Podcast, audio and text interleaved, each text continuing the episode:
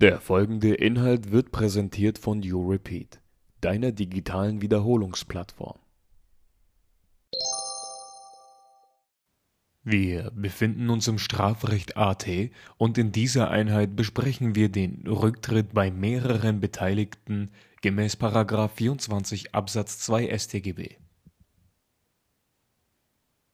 Die Norm besagt, sind an der Tat mehrere beteiligt, so wird wegen Versuchs nicht bestraft, wer freiwillig die Vollendung verhindert.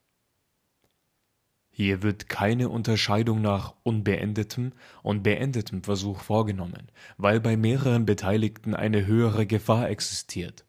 Es reicht dann nicht, wenn einer zurücktritt, weil die Nichtvollendung ja nicht von einem alleine abhängt. Das Aufbauschema sieht folgendermaßen aus. Erstens.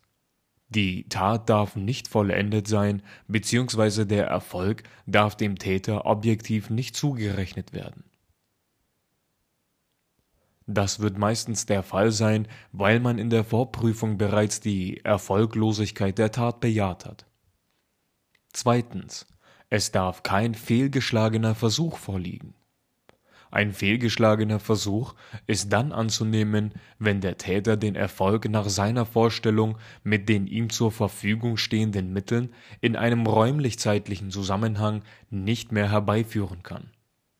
Kurz, der Täter hat alles in seiner Macht Stehende getan, um den Erfolg herbeizuführen, schafft es aber nicht mehr. Wenn ein fehlgeschlagener Versuch vorliegt, dann kann der Täter nicht mehr zurücktreten. Hier wird die Einzelaktstheorie und die Gesamtbetrachtungslehre angesprochen.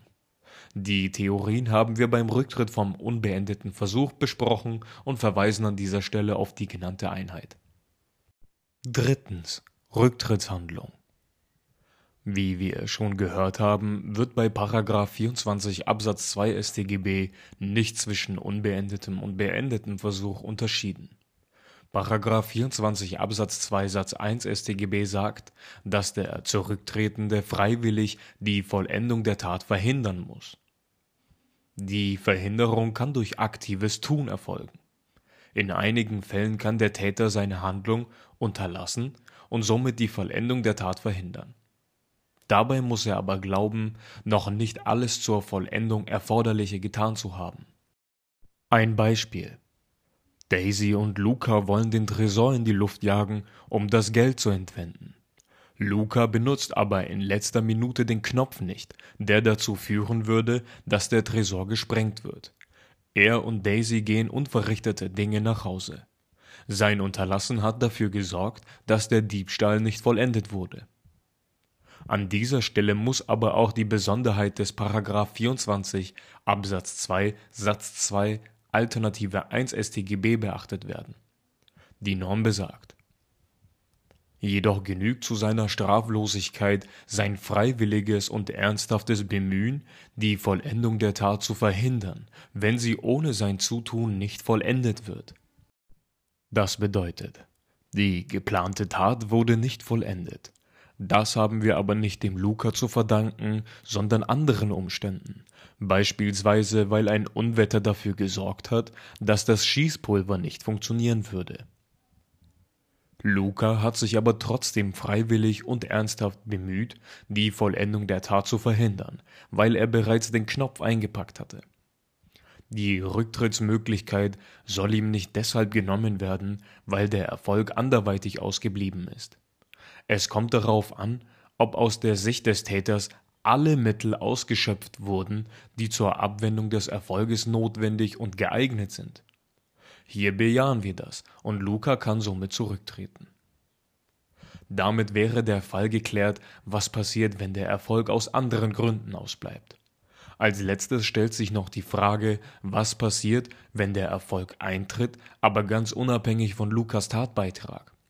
Hier kommt § 24 Absatz 2 Satz 2 Alternative 2 StGB ins Spiel. Die Norm besagt: Jedoch genügt zu seiner Straflosigkeit sein freiwilliges und ernsthaftes Bemühen, die Vollendung der Tat zu verhindern, wenn sie unabhängig von seinem früheren Tatbeitrag begangen wird. Es liegt eine sogenannte fehlende Vollendungskausalität vor Das bedeutet, dass seine Handlung nicht mitursächlich für die Vollendung gewesen sein darf. Der Täter muss hier gegebenenfalls seinen Tatbeitrag aktiv zurücknehmen. Wenn sein Tatbeitrag noch bis zur Vollendung weiterwirkt, ist er mit seinem Beteiligten wegen des vollendeten Delikts strafbar. Wenn Luca aber freiwillig und ernsthaft bemüht war, die Vollendung zu verhindern, so kann er zurücktreten. Das Problem wäre damit auch geklärt. Viertens. Freiwilligkeit. Der Täter handelt freiwillig, wenn er nach der letzten Ausführungshandlung durch autonome Motive zum Rücktritt bewegt wird. Der Täter muss aber wissen, dass er die Tat noch durchführen könnte, weil ansonsten ein fehlgeschlagener Versuch vorliegt und ein Rücktritt hierbei nicht möglich ist. Autonome Motive sind selbstbestimmte Motive, also beispielsweise Reue, Mitleid oder Angst vor einer Strafe. Der Täter bleibt also Herr seiner Entschlüsse. Nach der Frankschen Formel denkt sich der Täter hier, ich will nicht, obwohl ich es könnte. Heteronome Motive sind fremdbestimmte Motive, also beispielsweise die Ankunft der Polizisten, weshalb der Täter von der weiteren Tat absieht. Nach der Frankschen Formel denkt sich der Täter hier, ich kann nicht, obwohl ich es wollte. Das war es zum Aufbau. Wir fassen noch einmal zusammen. Erstens. Die Tat darf nicht vollendet sein bzw. der Erfolg darf dem Täter nicht objektiv zugerechnet werden. Zweitens. Es darf kein fehlgeschlagener Versuch vorliegen. Drittens. Wir brauchen eine Rücktrittshandlung. Die Verhinderung kann durch aktives Tun erfolgen oder durch Unterlassen. Dabei muss der Täter glauben, noch nicht alles zur Vollendung Erforderliche getan zu haben. An dieser Stelle müssen wir aber auch die Besonderheiten des § 24 Absatz 2 Satz 2 Alternative 1 und 2 StGB beachten. Viertens. Freiwilligkeit. Der Täter muss freiwillig aus autonomen Motiven gehandelt haben.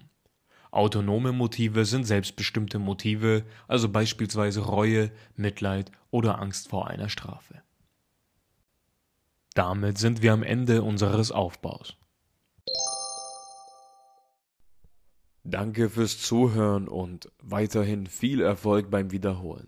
Herzlichst, You Repeat.